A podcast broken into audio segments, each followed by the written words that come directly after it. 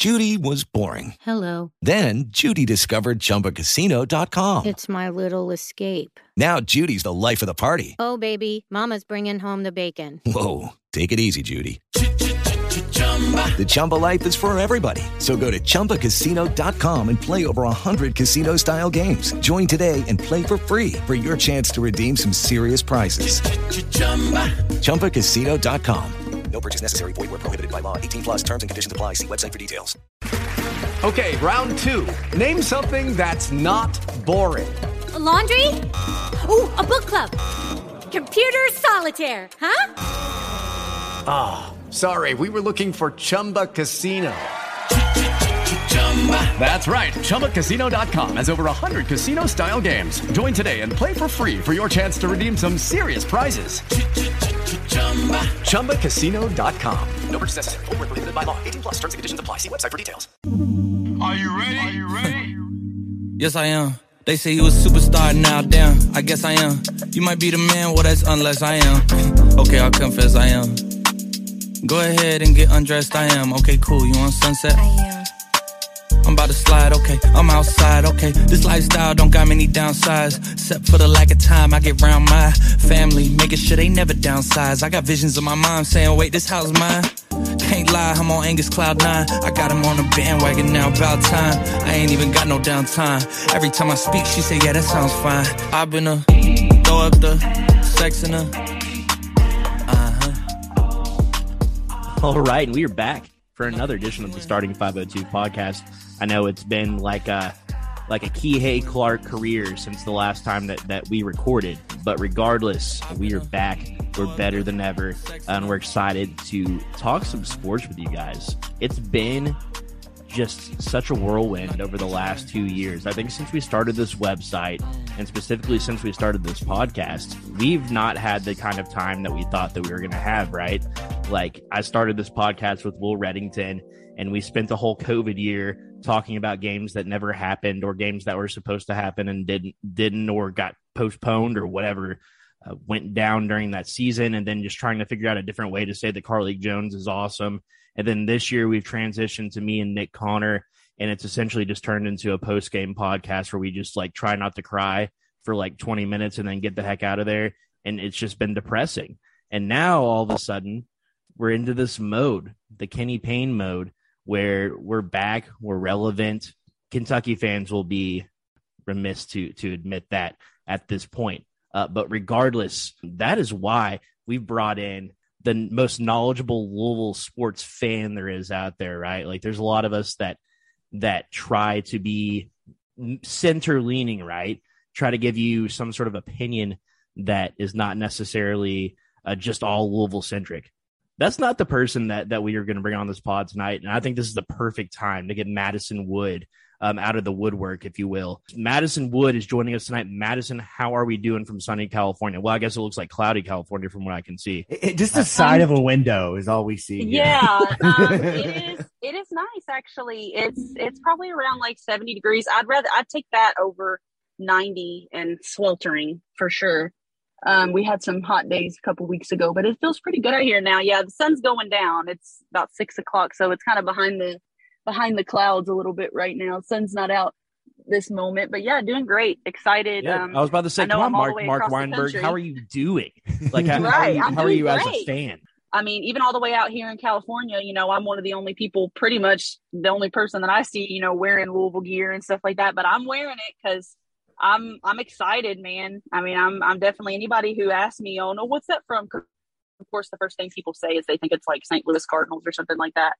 And I'm like, no. And I will be glad to tell them, especially now, because now we're really getting some traction. And Kenny Payne, you know, what happens when you're a Knicks when you're a Knicks assistant is you get more national love. And you know, even though we haven't played a, a game since he's yet since he's been hired, um, he's already you know kind of putting Louisville back on the map, if you could you know put it that way. So I'm I'm doing really good as a Louisville fan right now. I really think I love what he's putting together. You know, especially with the addition of Nolan. I think Danny Manning's a great addition. He's a champion in his own right. So I mean, he's doing big things right now for sure. Hell yeah, Maddie. And I mean, let, let me just say this too. You live in probably the most unintelligent area of the country as far as sports fandom. So as as far as you know, they have all these great teams out there And unless you're like a Lakers fan, there's not a lot of people in that area that, that I'm aware of that are huge sports fans. So uh, you, you might be kind of uh, out there on an island, but uh, I think that as Louisville fans, that's kind of the cool part, or any fans, you know, you can live anywhere across the world and and kind of get to celebrate your team. Jacob Lane, sir, all the way from Oldham County, not quite as far away, uh, but how we doing, Jacob? I'm good, man. I'm good. Just happy to be here. How are you? I'm, dude, I couldn't I couldn't be doing any better, and l- let me tell you why. When you're listening to this, probably more than likely, Louisville's going to have their first commitment of the Kenny Payne era. Devin Ree, uh, uh an LSU decommit, um, it appears to be from from by all reports appears to be uh, the guy who's going to be the first guy to to officially commit as a freshman uh, to Kenny Payne. Um, and so I kind of wanted to pick your all's brain before we get into anything about the coaching staff or anything like that, because I think that people are tuning in and they want to hear the most up to date recent news. And I, I think that's going to be that that Devin Ree's ultimately going to end up uh, committing to the cards publicly. Jacob, what are what are your initial thoughts on, on Ree and, and kind of what can he provide to the roster? Because I think a lot of people know you know who he is at this point, but but what do you think that he brings to the roster as it stands right now? Well, it's interesting to see kind of Kenny Payne flex his connections early on with Devin Ree. He's a Mississippi kid, that uh, played three years or four years of high school basketball down there in three, and then went on to play at Oak Hill uh, Academy where he's played the last year. And so, you know, he decommits from Will Wade and LSU, and all of a sudden he's out on the market. And what he brings to Louisville, the reason why I think Kenny Payne likes him is he's a, I mean, he's a dead eye shooter, man. It's six foot eight. He's got uh, the type of game that the NBA salivates over, and the fact that he's tall, he's long, and he can shoot the three. And in a way, man, he he kind of looks a little bit to me like Mikal Bridges. Now he's a much better shooter than Bridges was coming out of high school, but just in terms of the length, the size, kind of the lankiness, um, and look at how that turned out for Villanova and for the Phoenix Suns, obviously. So you know, I think Ree's a really nice piece. I want people to kind of pump the brakes on.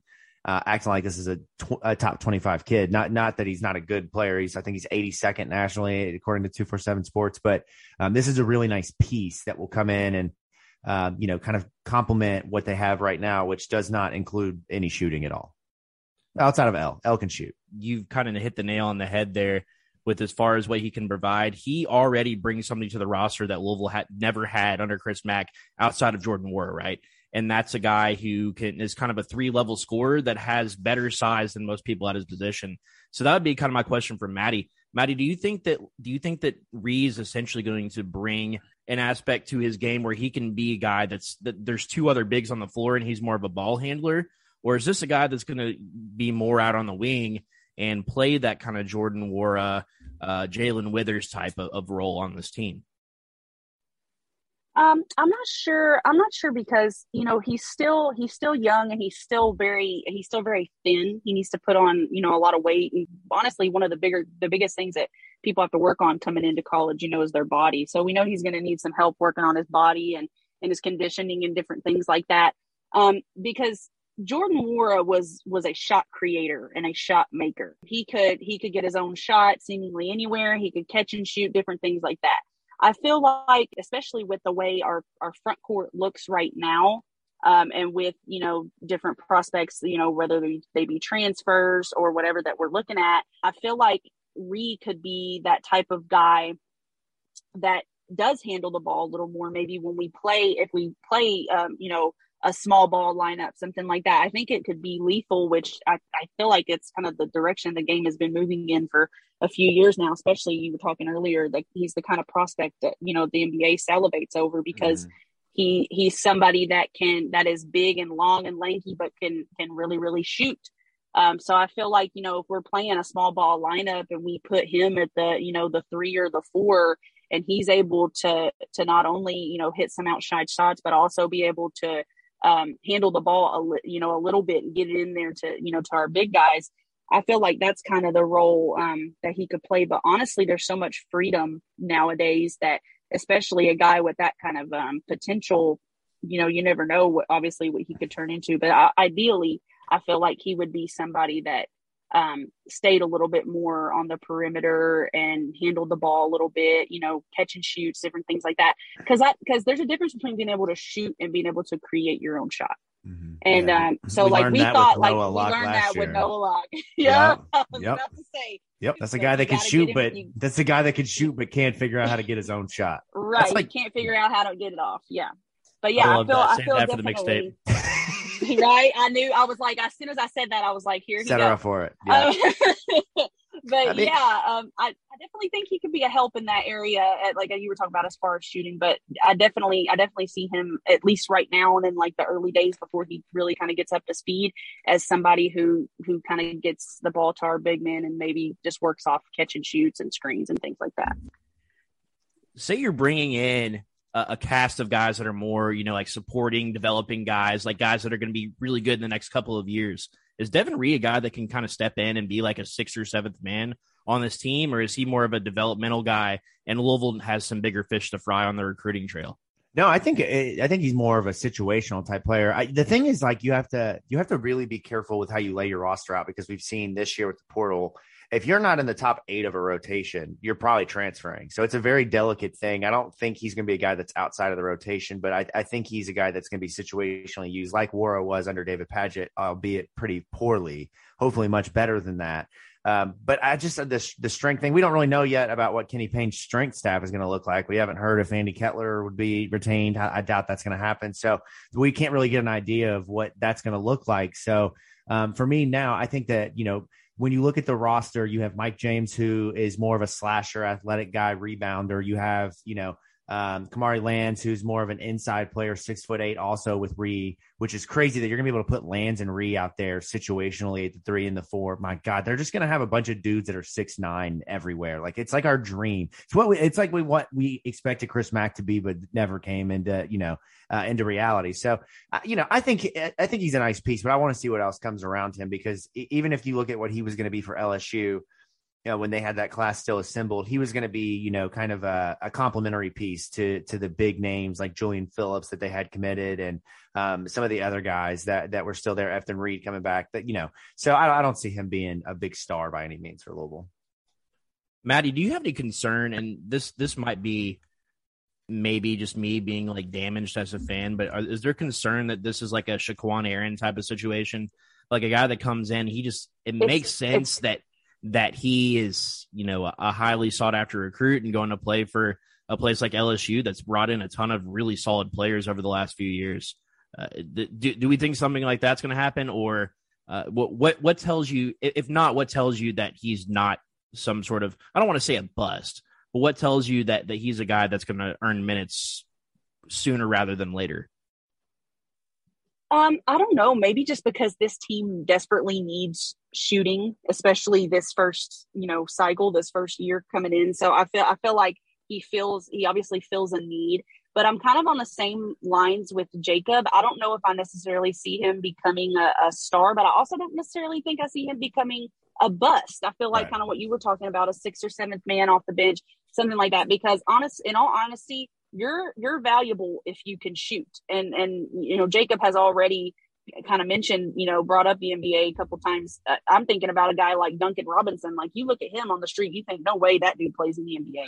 But he does because he shoots so well. He he does he does that one thing super well. So um he definitely feels a need. But like I said, I don't know. I'm a little bit I'm a little bit undecided. I mean, he hasn't even committed yet, and we're talking like he has, but at the same time, it's it, it's like you know when you when you can shoot as well as he does, you know, and you got a developer like KP and people like Nolan, you know, on your staff, you know, you you feel pretty confident with what what a guy's going to be able to do. So yeah, I feel like he could be a nice piece. That's right. So El. Ellis is the only guy on your team right now who plays the guard position. I've heard people mention Kamari Lands and Devin Ree also at the two, you know, kind of that futuristic NBA six foot eight type of thing. Um, and then, uh, you know, obviously there's other guys on the team like James that can handle the ball, but no, there's not another guard. And at this point, moving forward, you got to hope that they've got several things. You they do. They've got several things in the works, considering the fact that Nolan Smith is there and is not a big man, right? Even though that's the tallest staff assembled in in coaching history ever. Um, Nolan is the guard on staff and is not going to let the team go without guards uh, because it does seem like Kenny would play five centers. And yeah, I mean. I, I think that's kind of naturally the way that you know a coach like Kenny is going to gravitate, and that's how David Padgett was a little bit. And I mean, have between Kenny Payne and Danny Manning, you're averaging like six six foot nine average on your coaching staff. So Nolan Smith at whatever he is, six, six two or three, six six three. right? Is Yeah, is he's- he's just a little guy. So yeah, I think I think Nolan Smith's like maybe an inch taller than Chris Mack was. So that's a that's a fascinating dynamic for sure. Um, but no, no, I mean, uh, getting into kind of the coaching construct because we can get into the roster management as as the season goes on. But I'm interested to pick your all's brain uh, about Nolan Smith and Danny Manning specifically. Uh, because people are extremely impressed with these two hires. Obviously, Nolan Smith is one of the biggest up and coming names um, in, in the assistant coaching game at the highest level in college basketball and obviously the ties to, to Louisville are, are what really attracted him and why fans love it, obviously. My question would be what's a bigger deal, having that on the staff? Uh, ultimately, down down the road. Obviously, right now, this first season, we're all going to be in love with Nolan Smith coming back, right? And that he's Derek Smith's son, and everything else that comes along with that. But down the road, what's what's a bigger deal? Is is it hiring Danny Manning, a guy who was a head coach for eight years and was just an interim head coach at, at Maryland, and as being an, assistant on your staff, or is it hiring Nolan Smith? What do you? I'll, I'll turn it over to Maddie first. It's hundred percent Nolan Smith, and the reason is because now nowadays, especially with NIL and everything, the name of the game is your recruiting and how you're able to sell these kids, basically. Um, you know, using the word sell, a little bit of a negative connotation. Still funny talking about this because it's so new. Um, you can't but, do uh, that, according to Matt Matt, uh, Matt Jones. Why did I almost just call him Mike right, Jones? Matt, you can't do that hey, though. You we, don't we pay kids when it was illegal, and and y'all didn't like it, and now y'all like it. Um, okay, okay, a little bit of a different scenario, a little bit of a different situation going on here, there, Maddie, Maddie J. But uh, anyway, um, definitely, at least in my opinion, you know, Jacob or, or Presley, you may have a different a different one, but um, I I really feel like Nolan Smith is is the big one here. I feel like he could even be like, you know, depending on how long, however long KP is here, you know, and he stays the entire time, I feel like he could even be like a, an heir apparent, you know, like a coach in waiting type thing. And Nolan Smith is is that good, you know. So, yeah, exactly. What were you saying, Jacob? I was going to say that's that was my the thought that I was going to kind of lead into with Nolan. There is you, you, would have to kind of think in your background, like in the back of your head, like considering what he said about his father's dream was to always come back and coach at Louisville maybe there's a plan in place, you know, considering that they do well, where Nolan eventually becomes the head coach of Louisville. And I am totally here for that. Totally here for that. Like, totally here for that. But I don't want to uh, underestimate Danny Manning because the one thing that everybody kept talking about with Kenny Payne was you need a guy who's been there and done that. You need a guy who's been there and done that. And yes, Wake Forest was pretty, pretty gnarly, uh, bad gnarly in a bad way when Danny Manning was there. But they did recruit decently well. I mean, obviously Olivier Sarr came through there, John Collins playing in the NBA playoffs right now. You know, they had a couple of other guys that were really highly rated. Jaylen Hoard was the top 25 player five star guy. John so Collins made his name against Louisville. I don't know if y'all yeah, remember that. I do. I remember, remember John that. Collins making his name against Louisville. Man. Yeah, and didn't Danny Manning beat Chris Mack like twice? I mean, it was like it, it or at least they played really closely um, in those first two years when they were here. Louisville struggled with him for sure, and I believe yeah. he beat Rick Pitino if I remember correctly. Yeah, so I, mean, I could hey, be totally off base, but I'm almost positive he did. We go we go with half facts around what we remember subconsciously. And I mean, I, I do remember watching a, a, Wake Forest Louisville basketball game at Howl at the Moon on Fourth Street at like a Christmas work party, uh, where there also was like a, a, Kentucky game that was much more competitive. And I think Louisville lost that game. Actually, that was the game they they lost Wake Forest. But anyways, Danny Manning is a really solid guy that is going to be able to provide you know a really high level of X's and O's to Kenny that you know, in situations where maybe Kenny's not as strong, late games, you know, timeout calling or when to foul or whatever the case is. I, I don't know. Kind of Danny Manning is an on the floor coach, but he can provide expertise to, to Kenny there that Nolan can't as an associate or assistant coach. Um, whereas Danny's done it at Tulsa, he's done it at Wake Forest, and then last year did it at at Maryland. And I know I don't want to steal from Mike Rutherford here, but he talks about this all the time. And if you think about this kind of like perfect storm coming together of what happened with Mike Pegues in, in the Bahamas. The fact that they end up beat Maryland, Mark uh, Turgeon loses his job. Danny Manning becomes the associate head coach at Maryland.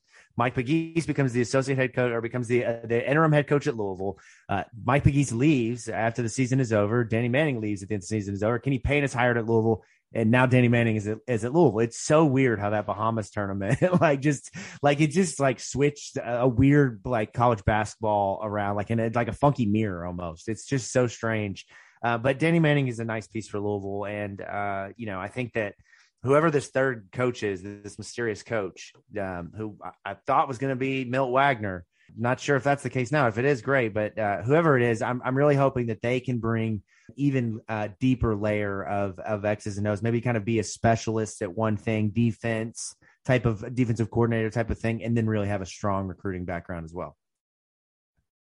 Go back real quick to the whole Danny Manning at Wake Forest scenario and Rick Pitino's last season.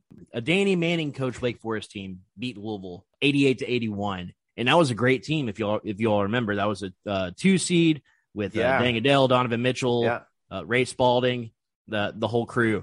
Uh, so that was, that was probably Louisville's like bad loss of that season, but So what you're saying is Danny Manning has Rick Pitino's phone number. That's that's what you're getting at here. pretty much I'm One pretty much zero in his career, I'd imagine. Right. Yeah, yeah. Uh, You you got to imagine that that Iona does not want any part of Louisville for that exact reason this year. Uh, no, no, no, no other reason at all. Um, but but I guess to kind of wrap up that discussion, I think that Danny Manning was the more necessary hire. I think that Nolan Smith was the better hire, and I think that he will be at Louisville for much longer. I think that Danny Manning, to be quite honest with you, and why wouldn't he, is going to be looking for another Power Five level uh, head coaching job at some point. I, I know that his track record at Wake Forest wasn't great, but he righted the ship for that Maryland team that was like on its way down, and then all of a sudden Mark Turgeon steps aside and they were decent. Uh, they they weren't like amazing like a tournament team or anything, but they were okay.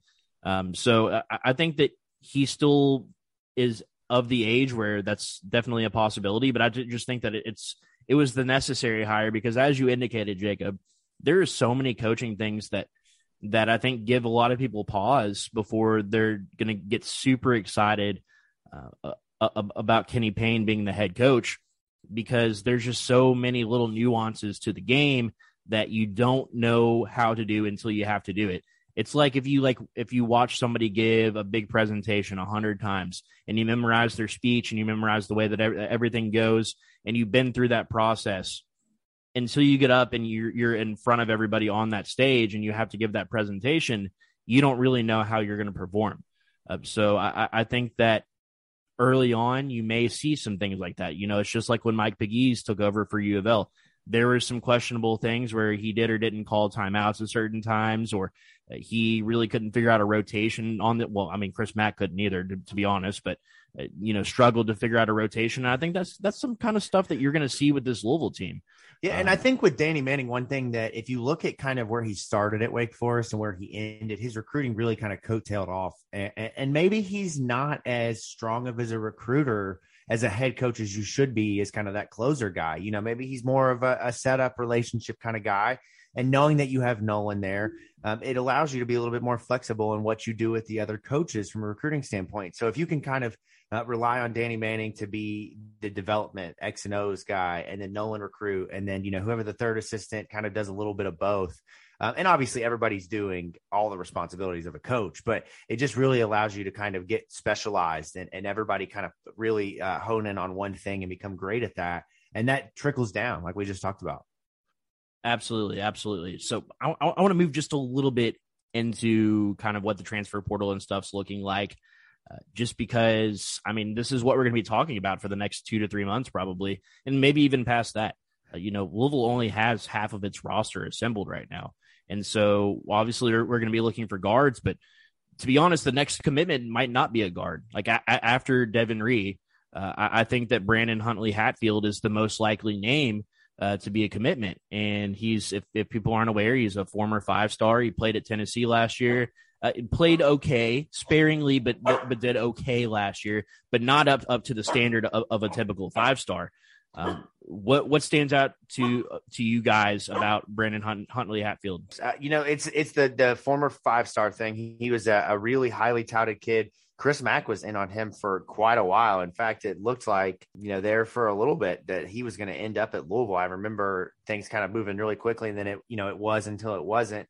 Um, but he's a guy that you know has has really good size. He didn't play a lot last year. Backed up, um, you know, a couple of other uh, players there at Tennessee. I cannot remember their big man's name, but played alongside like guys like John Fulkerson and th- 12 minutes, 13 minutes a game for a guy who was supposed to be a senior in high school last year is not bad. Considering that he reclassified, he averaged you know single digit points and and you know kind of a low number of rebounds. I think it's like three rebounds a game. So it's it's like four and three, which is not impressive, but you'll take a flyer on talent. You'll take a flyer on a kid that uh, you know has a strong reputation, um, somebody that can come in and, and, really get more minutes, get more development, um, and and kind of see their their career, you know, kind of soar off. We've seen number of guys stop at a, at a school for one year as a five star. It just doesn't work for whatever reason. They don't get the role that they want uh, whatever it is, and they leave and they go on and they have a great career. I think that uh, there's absolutely the ability for Huntley Hatfield to do that. But the question is, is it is it here? Is it Auburn?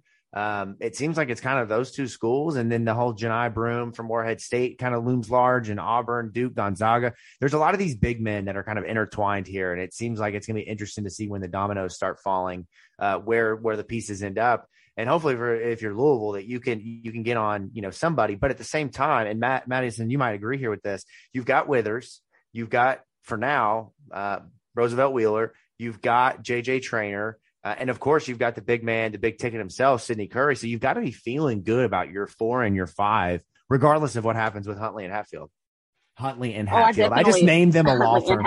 I just yeah, named a law, a law firm. firm. I was about to say it sounds like a law firm. Yeah, definitely. I agree. I mean, you know, six ten, you know, right around two hundred fifty pounds. I mean, that's that's a hell of a pickup. You know, even even on a guy like you were talking about his his stat line. You know, from this past year, not that impressive, but um, that kind of brings me into to my guy, and I've I've gone um, about him in the chat, and it's funny because Jacob, you were actually the one going back and forth with me.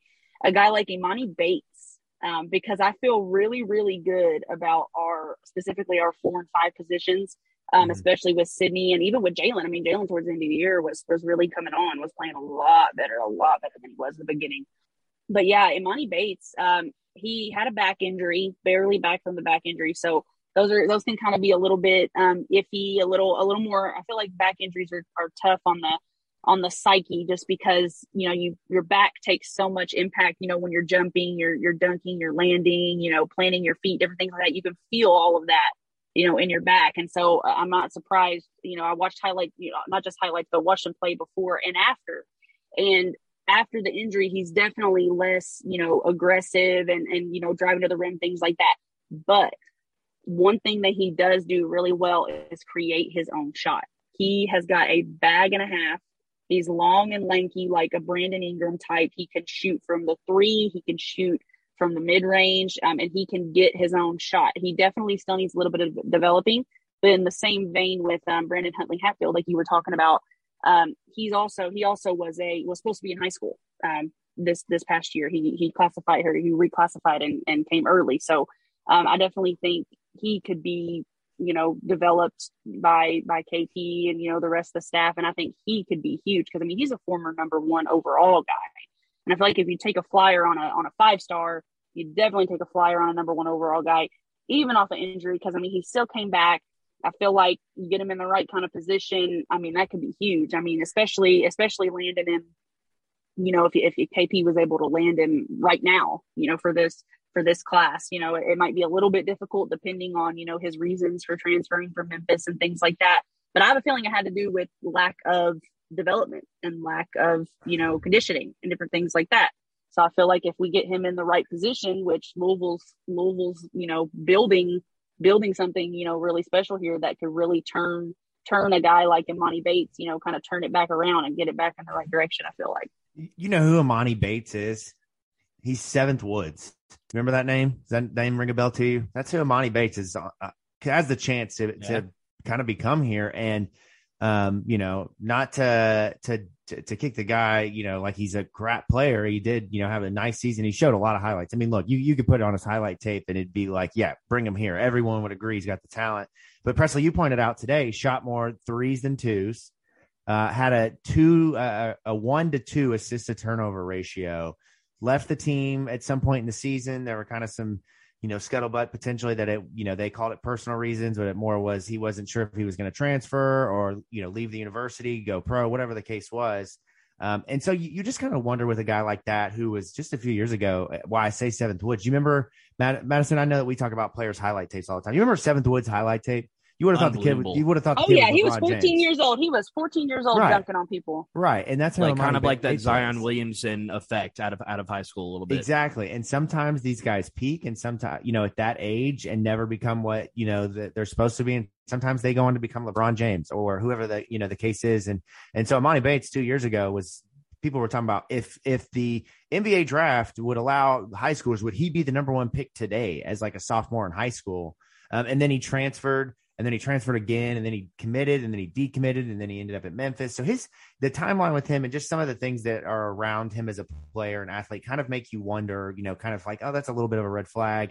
Obviously, you trust that Kenny Payne is a guy who can bring in talent, you know, that like all those years at Kentucky. And I don't want to continue to compare ourselves to, to Kentucky, but look, at one point, Kentucky was the top program. So you want to be like that. You want to be a top program, regardless of the fact that it's John Calipari. But he would take kids, like he would take an Emoni Bates because he's talented. And he said, as a coach, I can make this kid the five star that he was supposed to be. So you trust that, but you also have to be really watchful for some of those glaring red flags that uh, talent will make you put on peaky blinders and kind of not look at that uh, when you really should when evaluating if they can fit on your basketball team. You Yeah, want to know why the assist to turnovers doesn't really bother me that much with him? Why? He's not a point guard. He's not a guard. He is a wing. He would not play like that at Louisville. He would not have the ball in his hands to be turning it over like that. He'd be running off screens, catch and shoots. You could play him kind of like a Jordan Norwa, not Norwa, Wara, here and there. You could play him here and there on on the wings. Remember when Jordan would get the ball? He loved getting the ball on the baseline and taking a guy off the baseline Yeah. or whether he pulled up and shot or he went in there for an and one or whatever. I feel like Emoni Bates could be used a lot like that. Yeah, and I would also say though, if you go back and you watch some of the Memphis tape from last year, Penny looked at and what I think he might have sold him on his recruitment is look, I was you at one point. I was a six foot seven guard wing who could bring the ball up and play point guard. And and I will I will kind of push back on that he's not a point guard on paper. Yeah, he's a wing, but he did play a lot of lead guard last year. And they've got Jalen Duren, who's going to be a top 15 pick. Uh, Landers Nolley, who was a star at, at Memphis for a few years. DeAndre Williams was a, a really high profile transfer. They had several other um, four and five star kids this year, who one of which will be drafted and he barely played. Um, and so there was talent around him. And yes, he, he he was kind of put in a situation to make plays maybe where he he should have been focused on getting his own. But at the same time, that's a that's not the kind of trait you want on your basketball team unless you look at it and you say with context, okay, here's why that happened. Um, I when you look at the portal, which you didn't ask me, who I have kind of had my eyes on. Obviously, Presley, you know, I'm I'm heartbroken. I'm devastated. It's cold winter out here in these streets because my boy Cameron Winter committed to another school that wasn't Louisville, and so now I have to find my new portal crush. Um, and you know, I've looked high and low for him, and I think I have found him, Presley. Who is Uh, it? His, his name is Tell Tyrese. His name is Tyrese Hunter. Uh, he was a freshman last year, played at Penn State. Um, and Penn State, if you go back and you watch them last year, for the first 16 games of the season, they were one of the top 10 teams in the country. For the middle 25 games, they were one of the worst teams in Power Five. At the end of the season, Penn State? I think he, I thought he was Iowa no, State. Iowa State. Did I say Penn State? I meant to say Iowa State. Yeah, I I apologize. so. So, Oh, sorry, I, I, was, no, I thought you were talking about somebody else for a second. I was like, I think we're talking about the same guy. Yeah. So Tyrese Hunter at Iowa State, um, averaged, I think like 11 and, and three or four was a, a really nice guard for them from a playmaking standpoint. Izaiah Brockington was an a, a all Big 12 first teamer. And I guarantee you he would, he would contribute a lot of his success to Tyrese Hunter setting him up. So this is a guy that can play the point guard, can defend, he can score, he can shoot. You put a guy like El Ellis next to him, he can get plays for El and make El better. And that's the kind of guard that I think Louisville right now desperately needs. Somebody who can steady the floor, set the offense up, get high, get you know, get the ball up the floor, up tempo offense, but also know when to pull it back. Which Louisville for the last two years, my God, it's either they they go go go go go and they just run out of bounds, or they just don't go and they have a fast break right in front of them. So hopefully you get a point guard who's experienced. He played in a tournament game. He won a tournament game. In fact, they pulled the upset in the first round and then they beat uh, Wisconsin in the second round, if I'm not mistaken. So you got a guy went to the Sweet 16 as a freshman on one of the the most weird uh, power teams in the country. In the country, um, and now he's in the portal. And you know he comes in. He's a plug and play starting point guard day one right away. He's the starting point guard on your team. He doesn't need the ball Uh, he doesn't need to score, I should say, to be great. He can do things that impact winning in other ways. And that to me right now is what Louisville doesn't have. El- Ellis is a really good guard. Uh, he likes to to subtweet state of Louisville. Next time I just ask him, just just tag us. Just like it's okay, just tag us. Um, Absolutely. we- yeah, two guard, one one. Wherever he thinks he falls, wherever he does fall, um, he needs other pieces around him that that do other things that he doesn't do, and he does not really um, play that lead guard position super well, in my opinion. At least what we saw last year, which I know that's kind of like you got to throw it out, but whatever.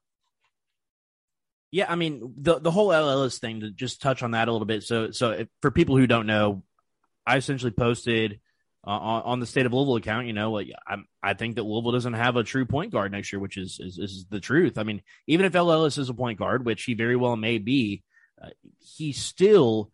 Uh, has not proven at at any level that he is a point guard, right? So like he could say you could say you're a point guard all day, uh, and you you could have intentions to do that, and Kenny Payne and the staff could have intentions to do that. But we've seen that he's been successful and thrived as a two, and so it would be kind of silly to go against that at, at this point. I think that Louisville really needs to have somebody who's a proven commodity commodity at the point.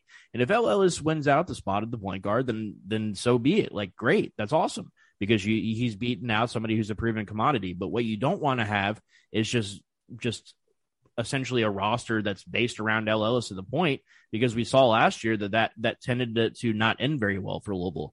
Um, so I, I, I very much think that, that Louisville is still in need of, of a bigger guard, uh, one of these more modern, uh, larger point guards, essentially, uh, that can kind of get into the lane, create, see over guys that are a little, little bit smaller than them as I kind of got into the last couple of times that we've that we've gotten together, Jacob. I, I think I'm really sold on on that mold of a point guard right now and the David Johnson type of mold. A guy who can get it done defending multiple positions, but can also handle the ball at the point. I think that's just that's just modern basketball right now. And I'm tired. Of, Louisville has built its reputation over the last 20 years on tiny point guards, but the Right. style of play that that we're going towards now is uh, guys that are 6'2, 6'3, 6'5. Like that's that's what Louisville needs to be looking for. They don't need an Emoni Bates. Six three minimum, I think. Yeah, yeah. Six I, three minimum. I totally Which agree, brings man. me how how you feel how you feel about El Ellis. One thing I will have to give him his flowers on is say that when he was in at point guard, there were a few flashes. He did a really good job driving and kicking for threes. He's one of the few guys that would actually kick out to an open shooter for three, like drive into the lane himself and do that. So I hope to see more of that from him this year. But obviously, we all know he's like basically Russ 2.0, and Russ was not a point guard. Right, Um, right. He And played I'm- point guard, but he wasn't a point guard. Right, I but he think- had that Peyton Siva next to him, who you know, not to go back to this is what I do every transfer portal episode. I tie everything into the player that I like.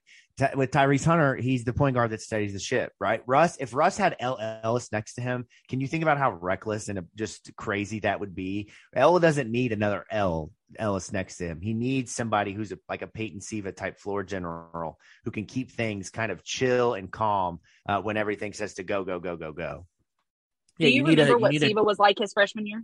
Oh, I Yeah, definitely do. Right. a 'Cause he was Do you remember Johnson- out of control, crazy Siva?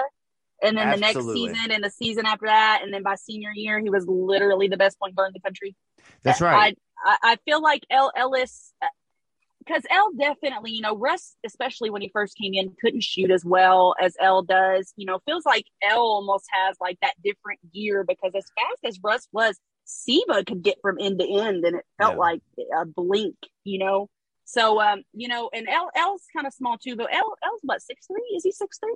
Six three, six two is what he, they list him at, and I I mean, Yeah. he looks he's long too, man. I mean, he he he definitely fits the yeah, he does need to get guard. better. He does need to get better on the defensive end because one thing that Louisville's been known for, and I, I feel like, I mean, I could be totally wrong, but I feel like Kenny Payne will get back to is is that pressure, a little bit more of that pressure defense and those guards that can really get up in you and really, you know, disrupt and and Yeah. things like that. I feel like um we'll probably be getting back to a little bit of that. So I really like I really like that pick too. Your your guy that you're talking about.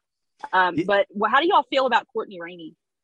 Look, man, I, I tweeted this a couple weeks ago, um, and I feel like you know it's funny, like when Courtney Ramey and the whole like Anthony Simons thing, like this, this is how long we predate our relationship here as friends. We've been like doing this every year since We're the those guys. OGs, bro. Since Romeo OGs. Langford Like, and so Courtney Ramey coming back to Louisville would just bring this all full circle for us. Like him coming back. I mean, you got to see if you can get Anthony Simons to come back from the NBA, Romeo Langford. Like, let's just all bring them back to Louisville to play for for Kenny Payne because it feels like that's the way that you can like harmoniously bring all of the eras together and everyone be happy. Is these guys taking the floor the way that it should have been? Um, you know, I, I, don't really know about like what his point guard um, duties were last year. I mean, he obviously played with Marcus Carr and with um, Andrew Jones, um, and they did really well. Um, they were a nice rotation. I, I, know they had a hard time kind of finding their footing. So, I, I, mean, that's a guy I definitely think, you know, depending on what he does with the draft, um, that you look at. And personally, I want to ask you this: one of the, the, the one question I have for for you tonight. when you look at the roster, right, you do have a lot of open spots you've got the guys coming back, and then you add, um, you know, lands, and then presumably you add Ree, right? So there's, I don't know the exact number, but that's you know essentially almost three fourths of your roster uh, of those guys, and so you have you know roughly three, four, five spots. Do you think that he goes heavy seniors? Do you think that he goes uh, a mix of seniors, juniors, redshirt sophomores, freshmen? How do you think he makes up the composition of the team? Because Mac always brought in a senior guard.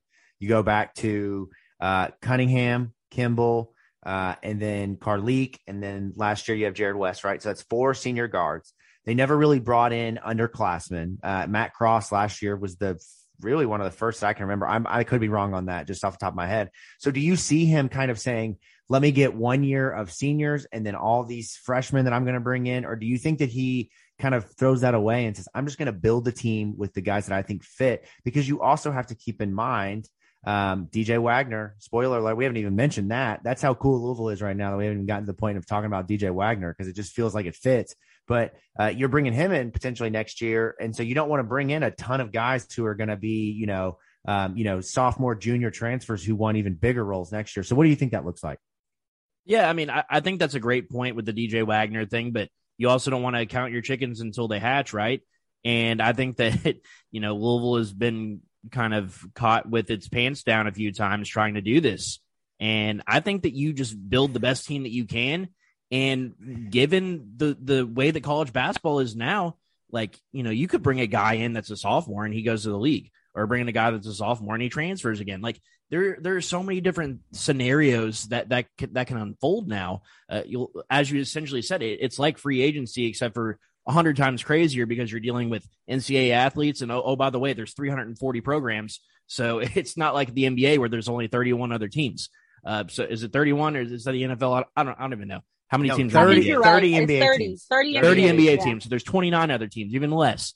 Uh, so so no, you you build the best team now, and I think that that's going to be Kenny Payne and, and, and his staff's philosophy is that they're going to go for the best guys, whether that be a senior, whether that be an incoming freshman. They're going to try to get the best of the best, and that's what they've said over and over again. And and I'd be looking for a multi-year transfer. And you know, if you bring in, in a, a multi-year transfer and he's a guy that starts this year, and then you bring in a guy like DJ Wagner the, the next year, why can't they both coexist in the same backcourt? I think there's absolutely room for that. There's nothing wrong with that. And look, you have to fill those guard positions however you can, uh, and you want to get the best possible players at those spots. So yeah, maybe there's a, there's a senior in there, uh, but but I I, I think more so uh, Louisville's just going to be looking for the best possible player and also the best possible fit both on the team and culturally. Uh, so you know I, I know that that's asking for a lot, but uh, yeah, I, I think that you have a good point, Jacob, in that uh, even going back to the Rick Pitino days, Louisville was constantly looking for for now. Granted, granted, the rules were a little bit different back then, but Louisville's been constantly looking for a graduate transfer or a senior guard uh, since the beginning of of this kind of era uh, of of the transfer portals. So, I, I'm if if you're asking me, I, I would much prefer they go with the younger player because you really don't know. I mean, maybe DJ Wagner uh, you know, maybe he ends up going to Kentucky. Like I hope that wouldn't happen, but maybe he ends up. I know, I but it could happen. Or, tomatoes, or he tomatoes. could end up. I'm throwing tomatoes. yeah, he could go to like a you know some the, to the development league, like the G League Ignite or whatever's going on right now. There, there are so many different routes that, that a lot of these guys can take. So I don't want to catch count my my chickens before I, before they hatch. I just I want to get the best player in right now. Um, but yeah, I guess before we get out of here, uh, what what what are you guys looking for um, as far as the, the final coach on the staff because I think that's kind of the the big storyline. Like we might get a couple of recruits between now and then, but uh, we talked about Milt Wagner possibly being on staff. Now it doesn't seem as much like that's that's uh, a thing that's going to happen. Um, any ideas on names? Um, I, I would throw out Joel Justus. I still think that's a name that uh, that Kenny Payne would love to have on staff. I think that's a that's if that's the final hire, that's a home run hire. Um, but but are there any names that, that come to mind and that's that stand out to you guys? Madison, I don't know if you have any names. I don't specifically, you know, have one that I know or don't know if he's going to hire, but for the role itself, like I said, I would really love to see him bring in another coach, a younger coach, experienced coach, really doesn't matter, that can bring something like a, like I said, like a defensive uh, coordinator type of role, somebody who can come in and provide just a really high level of expertise to a critical part of the floor. Um, and and still be able to go out and recruit and do those things. Joel Justus is a is a great name. Uh, the connection is obviously that that would really piss Kentucky fans off to the max, which I'm here for. I'm here for. Uh, so I, will say um, whoever it is, I just want him to be somebody who can really you know um, be what Ross McMains was supposed to be. As long as it's somebody who uh, is you know all in with what kenny wants to do and is really feeling because i feel like everybody so far that's joined that's you know joined the staff has just felt like such a great fit. Like it just feels like it works already and like they haven't even coached. Like seeing nolan like sitting courtside watching caleb glenn in the friggin cardinal hoodie is like the coolest shit i've ever seen in my life like that's the coolest shit i've ever seen in my life so when you're when you're being real about it, like like I said, I don't necessarily have any names. I mean, Joel Justus has been a name that I've thought about um, because I thought he might have been the first assistant announced, depending on you know how long it took to announce Nolan. Uh, but I, I, don't know. You know, I mean, I'm really excited about Nolan. Nolan will probably be my favorite assistant just because of the way he recruits. If he can bring in the, the big guns, you know, I'm he'll be my favorite. He'll be my favorite in a second. But uh, yeah, just whoever they bring in, I'm I'm kind of just in agreement with y'all. I just want them to be I want them to be all in with what Kenny Payne's plan is, and you know what um, you know the philosophy is going to be, and everybody to be you know together on it because we've seen how a disjointed coaching staff and a disjointed team looks, and we do not want to go through that again. Yeah, and one thing like to say about Milt Wagner, and and I've I've had the same thoughts about say he were to go hire a guy like Ernie Kent, who was his kind of uh, mentor at Oregon when he was there prior to going to Kentucky and was a longtime Pac 12 coach. Uh, I, I, have a worry about adding a coach who's been out of basketball because we have been scarred by that with Dino Gaudio. Now, obviously, I don't think they're going to go hire somebody who's going to come in here and commit, you know, a, a federal bribery charge, a bribery crime. Right. I don't think that's going to be the case. But what I'm saying is, when you bring in people who have been out of the game, you know, obviously things have changed really significantly over the last 24 months. Um, as evident by the other hire that we haven't mentioned that's reportedly out there, Justin Perez as the director of basketball ops, who comes from a lineage of, of entertainment uh, royalty and agency royalty now at Roc Nation. Um, but can we get Jay Z and Beyonce courtside? I'm I'm here for happen? it. I'm here for it. We'll call it the Jay Z Center, right? Get the get the Yum Center, the Roc Nation Center. I'm here for that. Like uh, whatever they need to do. Queen Bee Center. I mean, I'm, I'm the whatever Yum they Center. name it whatever the hell they want if they're going to get me players. Um, right. Which it sure sounds like that's the case. But point being, you know, if you bring in a guy like a Ernie Kent or a Milt Wagner, that neither one of them have coached since like 2017, 2014, like that is light years ago. Like that dinosaurs of college basketball. There was Tyler Hansbroughs walking around out here in 2014 type of deal. Like it's been actually he was way gone by 2014. I've got my years way mixed up. But point being, I, I need some coaches who are eh, eh, in depth at recruiting at all levels, who understand the current landscape of the transfer portal, college basketball. That is what the last piece really needs to, to be, in my opinion. Yeah, I 100% agree. That, and to kind of wrap this up, essentially, you're, you're just looking for whatever the best fit is. So whatever the coaching staff feels like their weakness is, they want to find a guy that number one is going to going to be able to coexist with them well and be part of part of the family and, and love them up and all the other stuff that the staff's been saying. But number two, they want to address whatever their weakness is. So I mean, I feel like they have recruiting really well under wraps. I feel like um, you know, they're, they're going to be decent as far as X's and O's and, and uh, coaching big. So maybe it's somebody who's a guard specialist. And I think Nolan Smith kind of fits that, that bill just a little bit, but Uh, maybe it's a guy who, like you said, Jacob, is more of a defensive specialist. Um, so you or know, even even a guy who is an expert at the transfer portal, or a guy who is you know that type Mhm. of like literally that type of of high level expert or, or really drilled in expert is more of what I mean. Somebody who has just like not that they only have one thing that they're good at, but that's what they're that's their that's their thing. Yep, ab- absolutely, absolutely. And but I mean, we could sit here and talk. Jacob, this would you be opposed if that was a former player? Uh, no, I don't think so. As long as they're qualified, that's the thing. Like, Yep. you know, there are several guys out there who are coaching in college basketball who played here, um, or who have coached in college basketball that I would consider. Now, yeah, you're asking for names I don't have on the top of my head because I I'm terrible at thinking of things like that quickly. But no, I'm not opposed to a former player. I mean, I don't want Reese Gaines in the third assistant spot. No, I, I mean he does have college basketball uh, coaching experience, but he hasn't been on a college basketball staff in years. You know, he was here last year, but it's more of a university role than a basketball role. So, um, long-winded way of saying yes, but it needs to be the right guy.